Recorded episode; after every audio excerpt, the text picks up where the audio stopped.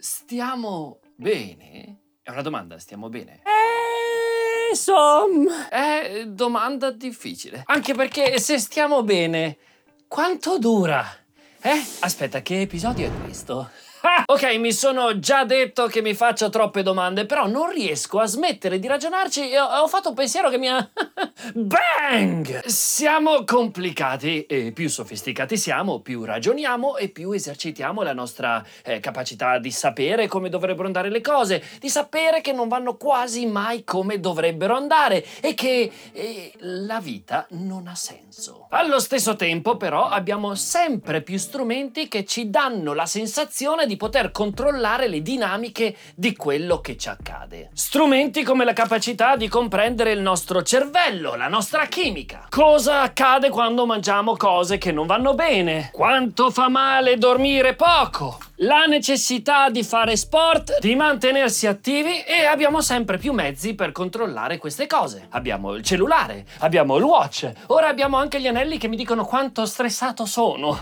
Ma ci siamo spinti anche oltre. Controlliamo gli altri e come si relazionano con noi. Controlliamo gli altri ogni giorno. Apriamo Instagram e vediamo le loro vite. E inconsciamente questo ci dà la sensazione di sapere che accade là fuori, in modo da poter capire dove siamo noi nella società. Così possiamo agitarci a morte se ci stiamo allontanando da questo senso di inclusione oppure no. Siamo arrivati anche ad estremi interessanti. Controlliamo chi entra ed esce dalle nostre vite a step.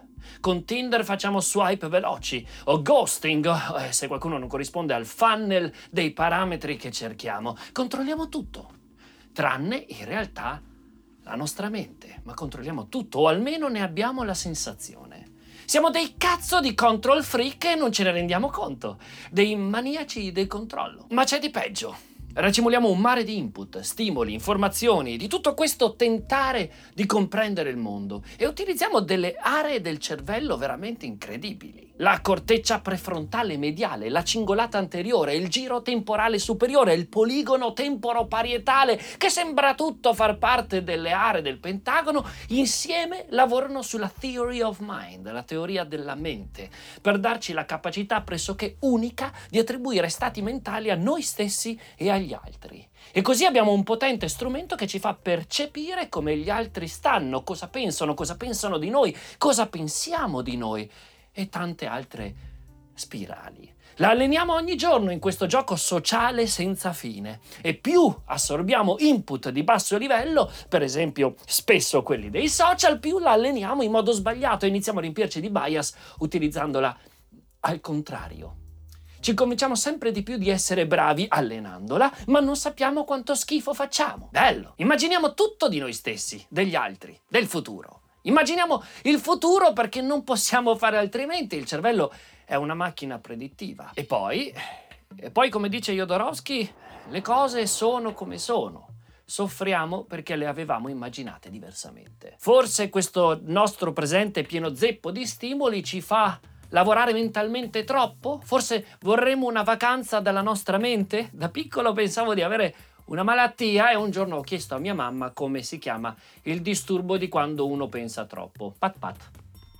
Sulla testa, sulla spalla mi ha fatto ci sta. È veramente ridicolo il nostro modo di tentare di capire, controllare, gestire se stessi, gli altri, il futuro, nel periodo storico in cui più siamo certi della vastità del caos delle cose. Come dice Pete Holmes in un bellissimo sketch di stand-up comedy, siamo in una roccia spaziale che fluttua in un nulla infinito e questo questo nulla infinito si sta espandendo. Questo significa che il niente di niente diventa più grande. Non ha un cazzo di senso. Ma noi il senso lo troviamo e come? Basta dimenticarsi di essere su un pianeta che corre a milioni di chilometri orari nello spazio e pensare invece a quell'auto, o a quel tipo, o quella tipa, o alle bollette, o ad aprire i social e vedere che fanno gli altri. Ma ci fermiamo mai ad accettare che sia tutto a caso. Ovviamente sto dando per scontato che tutti la vedano così ed è sbagliato. Se avete un Dio, molti di questi dubbi sono risolti o sostituiti. Abbracciare il caos può fare bene?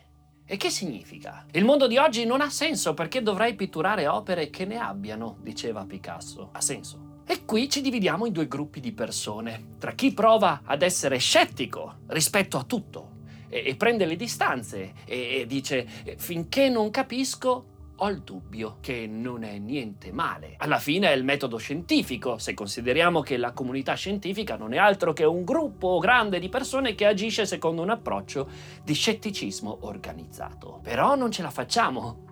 Perché manca un po' di poesia a questo, manca un po' di emozione e noi siamo esseri emozionali. Alla fine cadiamo sempre nel metterci emozione. E va bene così. Così decidiamo a cosa credere. Ma oggi i nostri credo cambiano in continuazione, dal cosa ci fa bene, le nostre scelte, migliori amici che diventano nemici, amori di una vita che passano, valori sull'amore che cambiano e non sappiamo neanche più cosa vogliamo e se ci crediamo. Siamo così sballottati che senza accorgerci diventiamo più influenzabili. Chi lo ha capito ne ha fatto anche un'arma scoprendo che il dubbio può essere vantaggioso per loro. L'industria delle sigarette eh, nel secolo scorso ne ha generato un mercato multimilionario nonostante già si sapesse che fumare uccidesse. E lo hanno fatto sotto il mantra il dubbio è il nostro prodotto, la confusione è il nostro guadagno. Se ne è fatto pure un libro scritto da David Michaels, eh, Doubt is their product. E se è funzionato nel confondere per decenni le persone sul loro stesso istinto di preservazione, eh, il dubbio è potente. Ma è ancora peggio scegliere per dogmi, decidere di credere a qualcosa senza avere la consapevolezza di come creiamo la nostra realtà e decidiamo cosa sia giusto. E così oggi per non impazzire decidiamo cose, decidiamo che uh, quella bevanda non ci faccia bene, che quella persona eh, sia giusta per noi, che quel lavoro sia ciò che ci serve, ma decidiamo soprattutto che quel tipo sia in errore, che il mio modo di fare non sia giusto, che il suo non corrisponda al suo potenziale, che lui potrebbe fare di più, che quell'altra depressa, che io non sono abbastanza. Decidiamo cose. Ma non capiamo nulla, non capiamo nulla, cazzo! Passiamo da momenti di convinzione a momenti di perdizione in modo schizofrenico. Un periodo convinto e un periodo perso. Da momenti altissimi di piccola felicità a buchi neri dove abbracciamo l'anedonia. L'anedonia, quella perdita di interesse e piacere da tutte le attività che una volta ci piacevano, lasciandoci la sensazione che non ce ne frega più niente di nulla. Eh? Ma che cazzo? Ma che gaudio? Ma che gaudio questo discorso? Quale gioia, eh? Mai una gioia, mai. Però una soluzione io ce l'ho. E mi fa stare bene, mi stare benino. Mi piacerebbe che l'applicassimo tutti assieme perché l'unione fa la forza, ma è utopico. La soluzione è ridurre la nostra dimensione così preponderante nella vita. Il nostro credere di sapere, di capire, il nostro credere di controllare, tornare un po' più umili, eh? Magari soprattutto rispetto alla natura di cui siamo fatti e poi con gli altri. Io vorrei che tra di noi ogni giorno ci beccassimo per strada e ci dicessimo, guarda, va tutto bene. Nemmeno io ho la minima idea di che cazzo ci sto facendo qui. Quanto bello sarebbe! Non lo so, non so che senso abbia tutto. Mi hanno, mi hanno, messo qui. Sono nato, non l'ho scelto, non so se mi piace, vado avanti. A volte è bello, a volte no, ma non devo sapere, capire o controllare nulla. Se lo faccio, beh, lo faccio per diletto, per intrattenermi in questo viaggio, ma senza sfrontatezza. O di nuovo, se voglio fare lo sfrontato e flexare il fatto che ci abbia capito qualcosa di sto mondo, che sia di nuovo una cosa che faccio per divertimento, poi quando tornerò a sentire che sono perso, non sarà brutto, sarà normale. Umile è bello, è bello. La mia strada ma boh, ma ci provo. L'amore? Amo? Non amo? Amore della mia vita? La... Non lo so, sono solo un essere umano, per Dio, come faccio a saperlo? Datevi le nomi a tutto. Diventiamo adulti, no? E crediamo di dover avere risposte. Ma liberiamoci da questo enorme peso e torniamo bambini, che va meglio per tutti. Un uomo onesto è sempre un bambino, diceva Socrate. Mm? Siamo soli tutti assieme, dicevo in un video. Siamo persi tutti assieme, confusi tutti assieme. Siamo piccoli tutti assieme, insignificanti. Godiamoci questa liberazione da un senso di responsabilità inesistente. E, è, è un bel metodo per stare meglio e funziona. Ed è una scelta. È una scelta tra la vita non ha un cazzo di significato e, e, e la vita non ha un cazzo di significato. Sono due cose diverse.